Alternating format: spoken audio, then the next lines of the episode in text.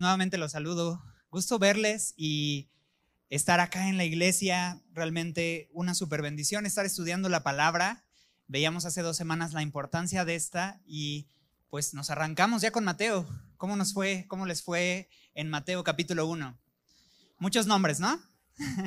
Pero padrísimo ver que Jesús eh, venía de ascendencia no solo real, sino profetizada porque ciertamente Él es anunciado como Jesucristo, el Mesías, el que vendría, el Rey Salvador. Entonces, qué chido. Vamos ahí entonces a Mateo 1, pero ahora vamos a la segunda parte, si me acompañas.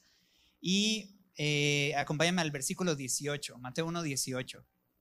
Vamos a leer todo el pasaje hasta el final y después vamos a orar y estudiamos esto que es para mí de los momentos más emblemáticos que pueden haber eh, al estudiar la palabra. Muy bien. Mateo 1.18 dice, el nacimiento de Jesucristo fue así.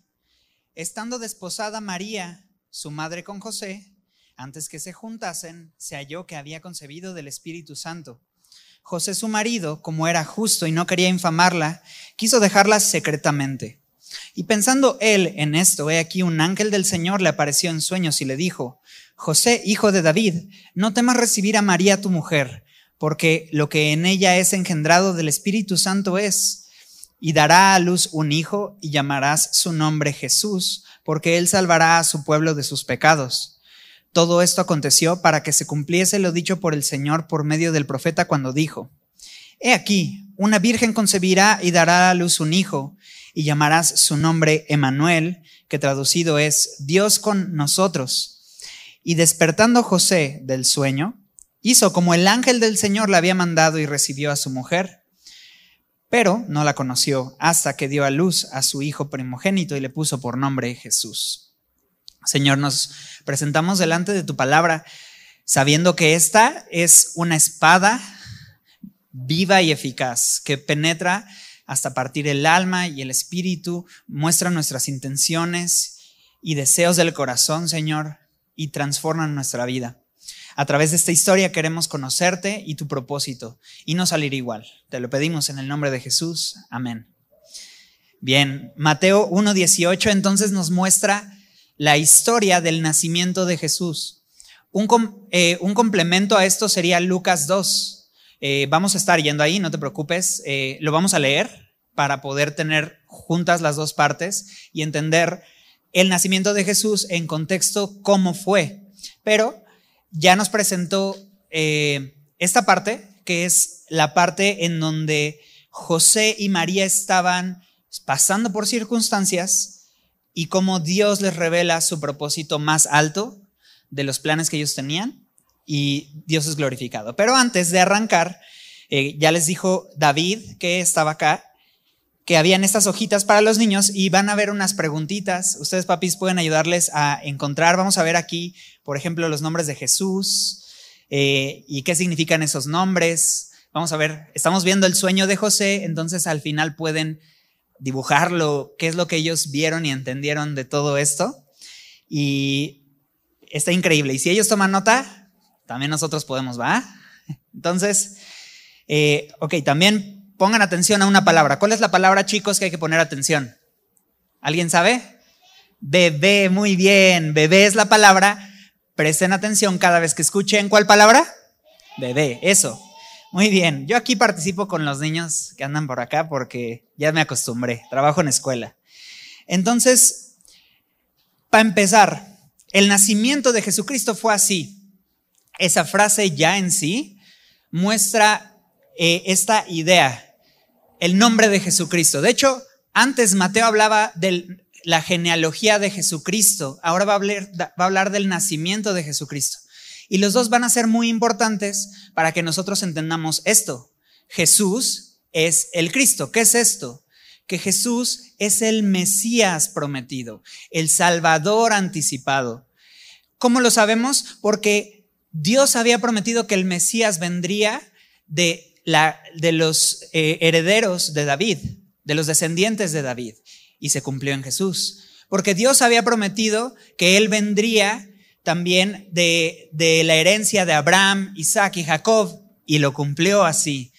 Ahora, no solamente en de qué familia nació, vamos a darnos cuenta que Jesús verdaderamente es el Mesías. El nacimiento de Jesucristo fue así. Y Mateo quiere que tú y yo sepamos que Jesús no solo sería el Mesías por credenciales de familia, sino por el cumplimiento de profecías, profecías que eran el lugar del nacimiento, profecías como eh, el tiempo del nacimiento, profecías como, eh, vamos a verlo muy específico, pero el modo en el que nacería y las circunstancias. Y vamos a ver muchos de estos elementos siendo tocados por Mateo, hablándole a un grupo de personas que conoce de, la, de las profecías. No sé si José Luis lo mencionó, pero Mateo fue escrito para judíos principalmente. Y aquí como no somos judíos, mejor ya hay que cambiar de libro. Vámonos a otro libro. No. Nos sirve porque muchos de nosotros, si bien no somos judíos, tenemos cierto trasfondo algunos no tan religiosos, otros sí, pero casi todos conocemos la historia del nacimiento de Jesús. Y esto puede aplicar para ti y para mí el día de hoy, que a pesar de que lo conoces, tal vez no sabes ni, ni hemos entendido la esencia del por qué. ¿Por qué ese bebé nacería? Y mi oración es que hoy podamos entenderlo juntos. Entonces el nacimiento de Jesucristo fue así. Y como te decía, Jesucristo, Jesús más ¿qué? Jesús más Cristo. Jesucristo. Bueno, ese es el compuesto de estas dos palabras. Jesucristo, Jesús más Cristo. Y lo que se mencionará como su nacimiento van a ser una serie de eventos orquestados perfectamente desde el cielo para que ocurran de esta forma tan sobrenatural. Desde la concepción, el lugar del nacimiento, los lugares donde creció, la familia de la que viene, y cuando digo orquestado, no digo que todo salió perfecto y sin, y sin problemas. Al contrario, yo no puedo ver un nacimiento más tropezado, ni nacer en el IMSS es más difícil. Eh, o sea, este debe ser el nacimiento más complejo que pudo haber existido, con mucho respeto para nuestras instituciones. Es un chiste, pero no más digo. Y este, entonces, esto sucede y entonces digo orquestada divinamente por, no porque fue perfecto y todo salió increíble y nació entre cobijas reales y, todos pudieron eh, venir al palacio y rendirle culto y adoración. No, hubo circunstancias tan extrañas, nacimientos tan bizarros que si los juntas y si te esfuerzas en, llevarlo a cabo, no, no te saldría. Pero era Dios orquestando cada cosa. En primer lugar, está María desposada con José, dice, antes que se juntasen. Quiero explicar, el desposorio eh, sería similar al compromiso, pero en realidad no.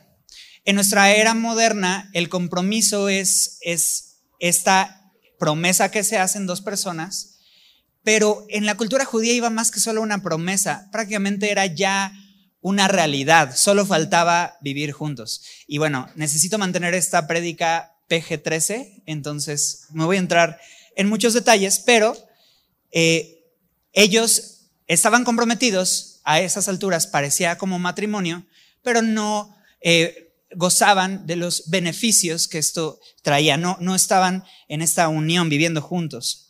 Y se halló que había concebido del Espíritu Santo. Conocemos la historia y sabemos, María tuvo un bebé eh, eh, del Espíritu Santo y, esto, pero imagínate escucharlo. Nosotros tenemos el contexto religioso previo, pero esta era la primera vez que, que esto se había escuchado. Es más, primera y única vez, estamos de acuerdo, porque este nacimiento iba a ser diferente. Pero, ¿qué era lo que, lo que otros podrían pensar? Peor eso. ¿Qué era lo que José mismo podría pensar, lo que María estaba pensando, ¿qué está pasando? Pero Dios no los iba a dejar a la deriva, Dios iba a hacer algo. Pero José tenía un plan, versículo 19. José su marido, como era justo y quería, no quería infamarla, quiso dejarla secretamente. La ley decía que José debía de acusar eh, a María y debía de cometerse la, eh, la justicia adecuada a lo que parecía que esto fue una infidelidad, parecía que esto era.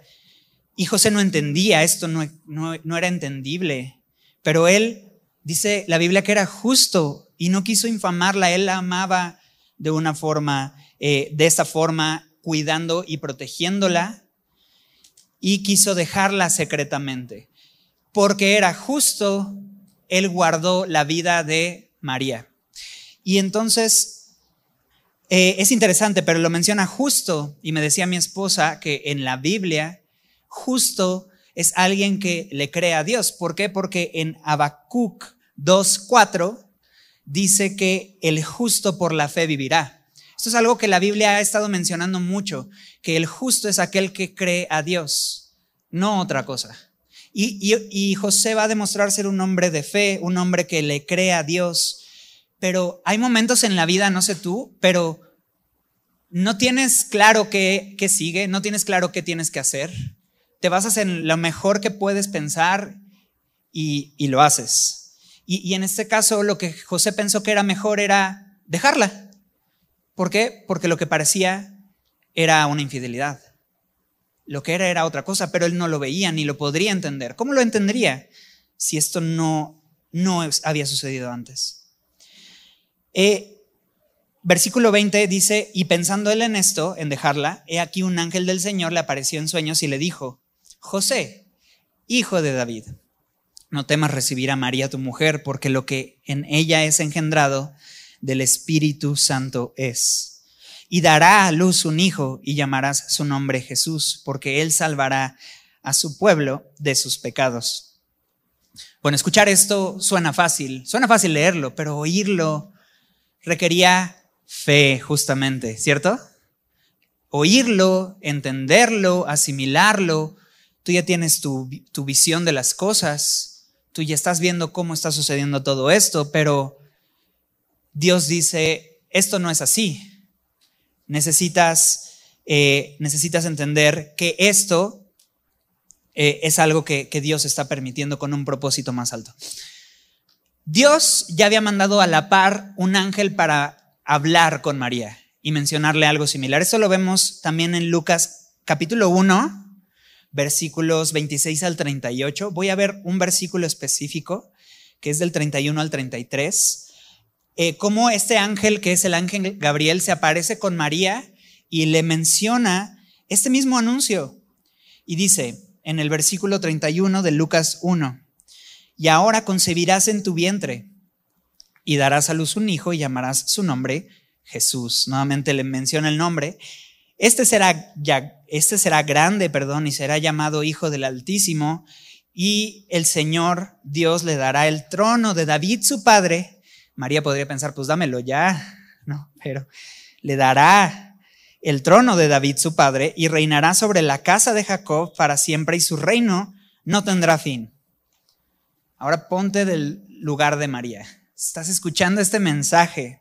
La cultura indica que María probablemente tendría entre 15, 18 años. Era la costumbre de los casamientos en esta época. María sería una mujer adolescente, una chica, que eh, está viviendo todo esto, está escuchando esto, está oyendo el, nombre, está oyendo el propósito, está oyendo de quién se trata. Y qué difícil, qué difícil ponerse eh, en esta situación, pero ¿qué respondió esta chica adolescente a, esta profecía, a esta palabra. Versículo 38. Entonces María dijo, he aquí la sierva del Señor, hágase conmigo conforme a qué? Conforme a tu palabra. Y a pesar de no entender, ni tal vez tener la experiencia, ni la edad, tal vez, pero la disposición de obedecer a Dios, simplemente dijo, aquí estoy, haz conmigo lo que has conforme a lo que has dicho. Entonces, estos son los, los anuncios que se hacen y el ángel le da un plus a José. Le dice en el 22 que esto había acontecido para que se cumpliese lo dicho. Estoy en Mateo de regreso, por si no, no lo mencioné. En Mateo 1.22 dice, todo esto aconteció para que se cumpliese lo dicho por el Señor por medio del profeta cuando dijo, He aquí una virgen concebirá y dará a luz un hijo y llamarán, eh, llamarás su nombre Emanuel, que traducido es Dios con nosotros. José era un varón judío. Los varones tenían eh, una costumbre de enseñar la Biblia, la ley, desde chicos. No solo enseñarla, sino memorizarla. Un, niño pasaba a ser eh, un adulto, interesantemente a los 13 años, ¿no? de, niño a adulto, y algunos seguimos siendo niños aún, ¿no? Es otra cultura. Pero este, pasaba de ser un niño a un adulto eh, a través de, esta ceremonia en la cual ellos recitaban el Torah y, diferentes elementos. El punto es que José conocía la escritura y conocía, esta profecía. Conocía que en Isaías Dios había anunciado eh, esto que, que ya leímos. Una virgen concebirá y dará a luz un hijo llamado Emanuel, que traducido es Dios con nosotros se había enseñado, lo había escuchado, vendría el Mesías, vendría el Mesías, vendría el Mesías, pero no había llegado. Es más, ya habían pasado 400 años desde el último profeta que había hablado eh, y que había dicho algo al pueblo, 400 años en los que sucedieron muchas cosas, llegaron los griegos, acecharon todo, llegaron los romanos y lo que los griegos no habían acechado, ellos lo terminaron de destruir y a conquistar y todo parecía perdido y el Mesías no llegaba. Y, de pronto José escucha esto y entiende, este bebé no es causa de dejar a María, es más, no es causa de divorcio. Ese bebé puede unir, unirnos y no solo a nosotros, puede traer paz eh, a cualquier persona que confíe en él. ¿Por qué? Porque es anunciado como el Salvador, el Rey eterno, Emanuel, Dios con nosotros había escuchado esta profecía y lo que me gustó es porque está escrito. José por primera vez estaba escuchando una palabra directamente a él. Él había tenido su prudencia, él había tenido su manera de ver las cosas. A su parecer, conforme a su prudencia, lo mejor que podía hacer era lo que estaba haciendo. Dejar secretamente a María, cuidar de ella y de su integridad y así. Pero estaba escuchando la palabra de, de, ese ángel que venía de parte de Dios. ¿Y cuál fue su respuesta? Versículo 24, despertando José del sueño, hizo como el ángel del Señor le había mandado y recibió a su mujer, pero no la conoció hasta que dio a luz a su hijo primogénito y le puso por nombre Jesús. ¿Entendemos a la luz de esto que, que José cuando regresó, regresó cambiado? ¿Por qué? Porque no la dejó. Su plan era dejarla. No por egoísta, sino, la Biblia nos dice, por justo, cuidando a María. ¿Qué hizo al entender y oír la palabra? Se dio cuenta, esto estaba escrito, Dios me escogió por gracia para un plan más increíble y más bonito que nuestra bonita pero chiquita historia de amor, para contar una historia más grande de amor. Y tres, el Salvador va a nacer. Y el Mesías que vendría está por llegar. Y entonces, ¿qué hace José? Le cree a Dios. El justo José le cree a Dios y obedece y regresa y se sujeta. ¿Y qué viene para ellos? Van a, ¿será que esto de la promesa eh, el trono de David le será dado, ¿será que va a suceder de la nada? Así como en eh, el diario de la princesa, que de pronto una chica de la nada descubre que es una princesa y tiene que vivir como la realeza y con los privilegios. ¿Será que eso sucede? Los que no conocen esa película no importa. Es, no es necesario que la vean. No es recomendación, solo es referencia. Pero no pasa eso. Eh, lo que sucede está en Lucas 2.1. ¿Me acompañas? Lucas 2.1.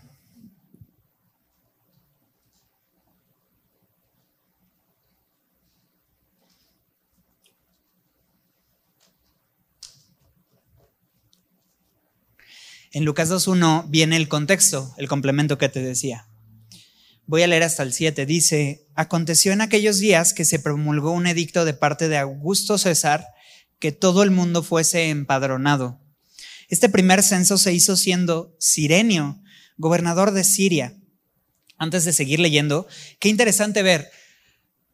Hay nombres, hay personajes, está el emperador César Augusto que la historia cuenta, narra perfectamente, hay recuentos, hay argumentos, hay evidencias históricas y arqueológicas sobre ellos, sobre Sirenio, gobernador de Siria, y en un contexto histórico y real nace Jesús. No es una historia inventada bonita, no es un mito, no es una leyenda, sucede en un contexto histórico con un, con, eh, cuando Augusto César era gobernador y se le ocurre hacer un censo de la gente de Roma. Entonces eso como contexto e iban todos para ser empadronados y ellos tenían que regresar a su ciudad de origen. Si eras de, eh, de Tepic y vivías en la Ciudad de México, tenías que regresarte a Tepic. Si estabas en Matehuala y eras de Jalisco, Guadalajara, tenías que regresarte a Jalisco, aunque eh, el punto era de dónde eras, ahí regresabas. Y José era de, lo va a mencionar acá, por cierto, no lo hemos leído, José subió de Galilea, de donde estaba, de la ciudad de Nazaret, y de esta región baja a Judea, a la ciudad de David, que se llama Belén, por cuanto era de la casa y familia de David, para ser empadronado con María su mujer, desposada con él, la cual estaba encinta. Y aconteció que estando ellos allí, se cumplieron los días de su alumbramiento. Casual, están ya llegando a esta región y llega el tiempo del alumbramiento en Belén. ¿Casualidad? No. Diosidencia, ¿no? Decimos. Y dio a luz un hijo, a su hijo primogénito y lo envolvió en pañales y lo acostó en un pesebre porque no había lugar para ellos en el, mesón. Como lo habíamos mencionado, cada circunstancia, un censo que se le ocurre a un emperador eh, caprichoso en un momento específico en el cual dice, no me importa dónde vivas, tienes que regresarte Oye, pero mi esposa está embarazada, no importa, tienes que regresarte, ¿no? Y un censo caprichoso, eh, un viaje largo, un embarazo avanzado, el hecho de que llegan a esta región a donde ellos esperaban poder hospedarse no tenía lugar por no sé qué razón. Y el hecho de que José era de la familia de David, o sea, en Belén, Cosas tan específicas que nadie pudo haber orquestado más que Dios son las que llevaron a cumplir cada profecía del nacimiento del Salvador. El nacimiento, el lugar, el tiempo, la forma. Podríamos predicar de esto, pero mejor en Navidad. No, no es cierto. No nos da tiempo, pero sin duda eh, nos da el contexto, nos da el contexto de lo que está sucediendo pero, ¿qué hizo José ante todo esto? Aún así hizo lo que Dios le había mandado.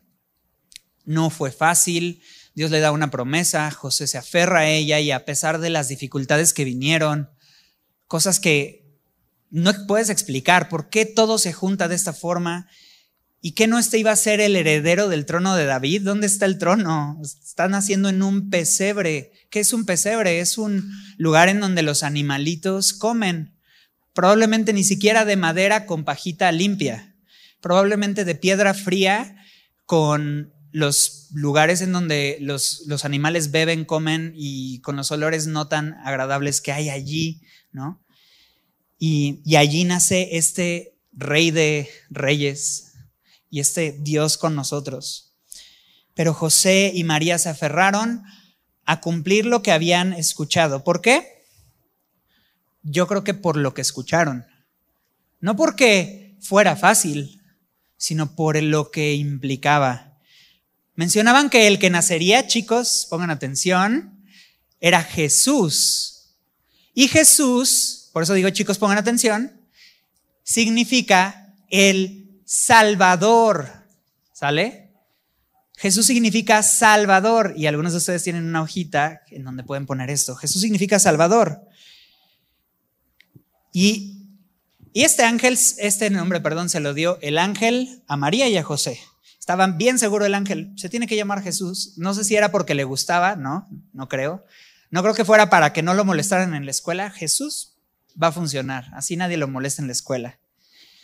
No, no era por eso. En esa época un nombre significaba la misión.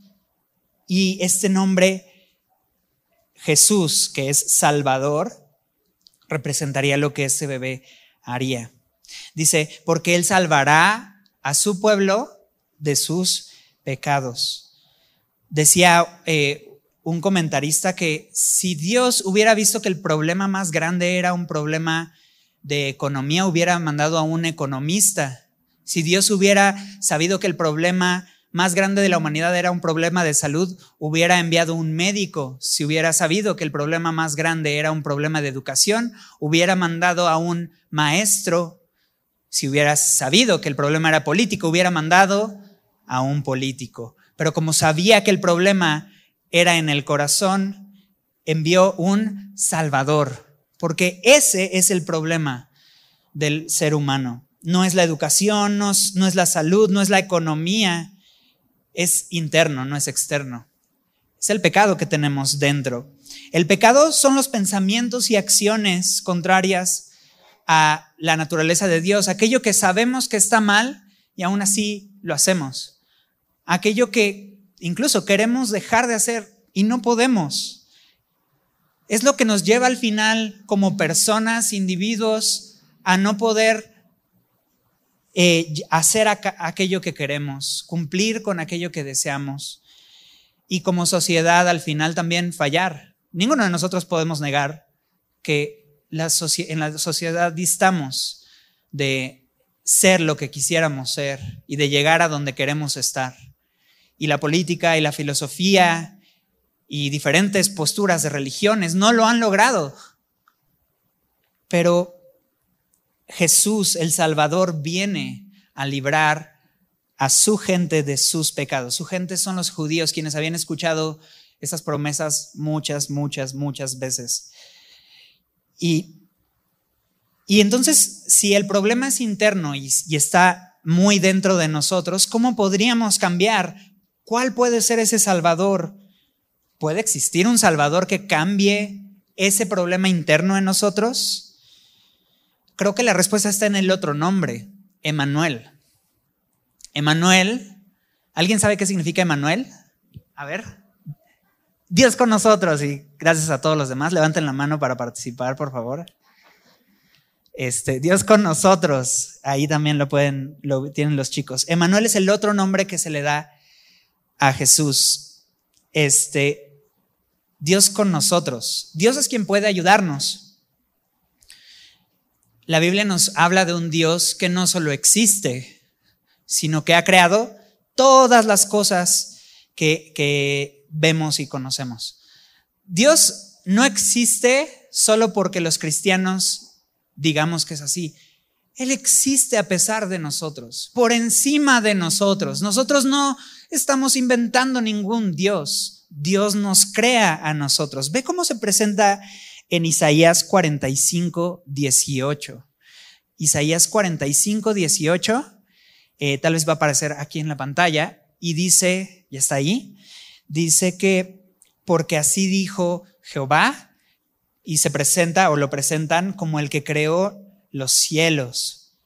Él es Dios, Él formó la tierra, Él la hizo y la compuso. No la creó en vano, para que fuese habitada la creó ¿Qué dice ese Dios? Yo soy Jehová y no hay otro.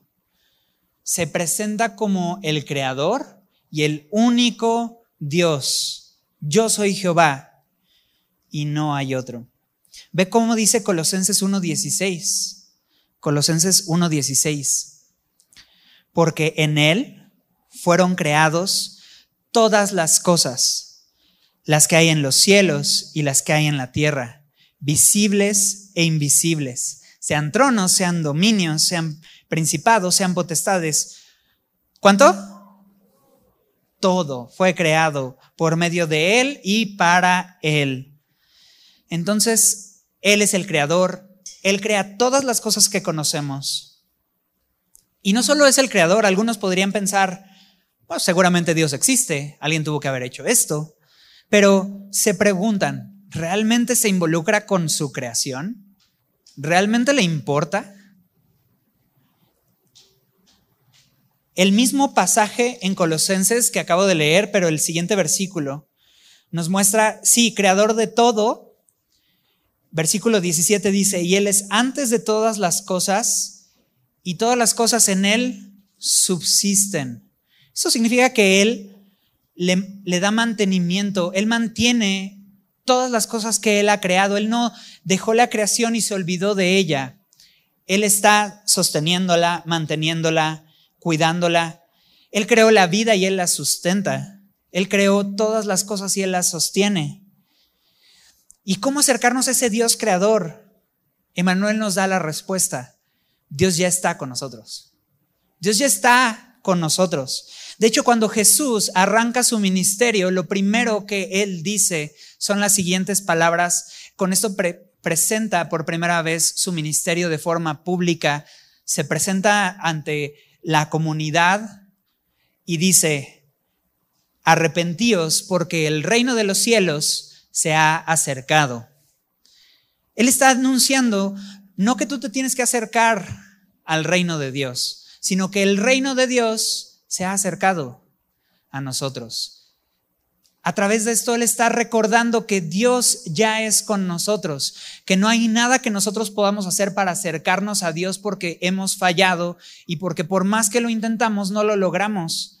De hecho, la Biblia dice que cada uno de nosotros nos hemos descarriado, nos hemos alejado por nuestro camino, nos hemos apartado, hemos tenido nuestra prudencia, estamos como José, tal vez hemos tomado buenas decisiones, prudentes, algunos no tanto estamos echándole ganitas a la vida, llevándola de la mejor forma como podemos. Tenemos ciertas consideraciones, las llevamos a cabo, tenemos ciertos ideales, los consideramos y los tomamos en cuenta. Pero hay puntos en los cuales no no podemos entender, porque hay algo mucho más alto que lo que nosotros podemos ver y entender y seguir. Y de pronto viene Dios con nosotros y nos habla, ¿no? Y, así como hablaba a María y a José y requería una respuesta de ellos y no los dejaba de la misma forma, hoy, hoy te presenta a ti y a mí, ¿no? En donde sea que estamos, viene su palabra y habla a tu vida y a tu corazón y, te das cuenta, Dios no está lejano, Dios está cercano, Dios está tan cercano que Él me ama. Y no solo me ama, dio la más grande muestra de amor que puede existir. ¿Alguien sabe cuál es la más grande muestra de amor que puede existir? Jesús la dijo en, en el Evangelio de Juan. Dijo, nadie tiene mayor amor que este, que uno de la vida por los que ama. Y Jesús no solo habló de amor, lo demostró de la forma más evidente que puede existir a través del sacrificio, y vivió y desde su nacimiento tuvo una vida no de rey para poder mostrarnos el corazón de Dios, no un Dios que, que exige adoración, sino que a pesar de que merece la adoración y que es digno de esta, decide amarnos. Que a pesar de que nosotros le hemos dado la espalda y hemos vivido bajo nuestras consideraciones y nuestra prudencia, buena o mala, pero hemos vivido alejados de Dios, intentando hacer las cosas bien, pero muchas veces no entendiendo y no viendo todo el panorama y no, y no pudiendo alcanzar los ideales que, buscamos y fracasando muchas veces. y viene Dios con nosotros y Jesús se muestra como ese Salvador. Y José tenía la opción José pudo haber dicho, suena bien, suena padre, pero ¿sabes qué? Yo voy a seguir con mi plan, voy a dejar a María. Yo creo que no es como tú lo ves, yo voy a hacer mis cosas.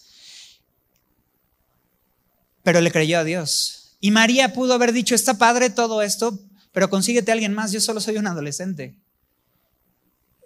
O, o no sé, búscame en unos años más. Pero ella dijo, he aquí como soy y donde estoy, tu sierva, haz conmigo conforme a tu palabra. Y creo que ellos nos dan testimonio el día de hoy de que el nacimiento de Jesús llama a nosotros a una respuesta. Que si el Salvador y si Dios está con nosotros, nosotros o lo, o lo entendemos y lo creemos, o podemos darle la vuelta y seguir conforme a nuestra prudencia, conforme a lo que pensamos que es mejor, pero que es incompleto. José decidió creerle a la palabra, María decidió creerle a la palabra. Y este bebé nació, creció y, obedeció a sus padres, se sujetó a ellos y cuando llegó el momento, amó, sirvió a la gente como nunca se vio antes, eh, interactuó con ellos como nunca se había escuchado ni visto, predicó al individuo sirvió al individuo, predicó a las masas, sirvió a las masas y hizo la muestra de amor más grande que puede haber, entregando su vida por nosotros, porque si no pagaba él, teníamos que pagar nosotros. Y haciendo eso, dice Juan 3:16, porque de tal manera amó Dios al mundo, que ha dado a su único Hijo para que todo aquel que en él cree no se pierda, más tenga vida eterna. Y Primera de Pedro 3:18 dice, porque también Cristo padeció una sola vez por los pecados, el justo por los injustos para llevarnos a Dios. ¿Qué tiene que ver hablar de la muerte de Jesús si estamos hablando del nacimiento de Jesús? Porque de, ese era el propósito del nacimiento de Jesús. No era para cargarlo en, en, Navidad y vamos a cantarle y arrullarlo y qué bonito se ve, vamos a que se duerma y no es suficiente. Él no nace para admirarlo de lejitos y nada más de ciertos, de momento en momento, ir y pedir auxilio. Él nace para salvar al pueblo de sus pecados y si tú crees en Él puedes tener vida eterna. Él nace para entregar su vida en rescate por nosotros, viviendo una vida perfecta, el justo por nosotros, los injustos, los que le dimos la espalda, para llevarnos a Dios. Si tú estás escuchando esto y retumba tu corazón, bueno, también retumbó el corazón de María, también retumbó el corazón de José, y ellos respondieron. ¿Qué respondes hoy, el día de hoy? El Salvador ha nacido. El Salvador nació, creció, amó, sirvió, se entregó, murió, pero resucitó al tercer día y está vivo. Y está preparando un lugar para todo aquel que en él cree. No se pierda, pueda tener vida eterna. Y, él promete que a donde él va, nosotros también podemos ir. Él asciende al cielo.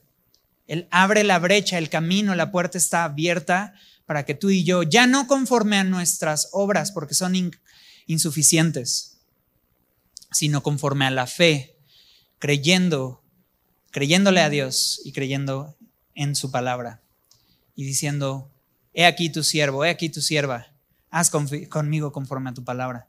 ¿Lo crees hoy?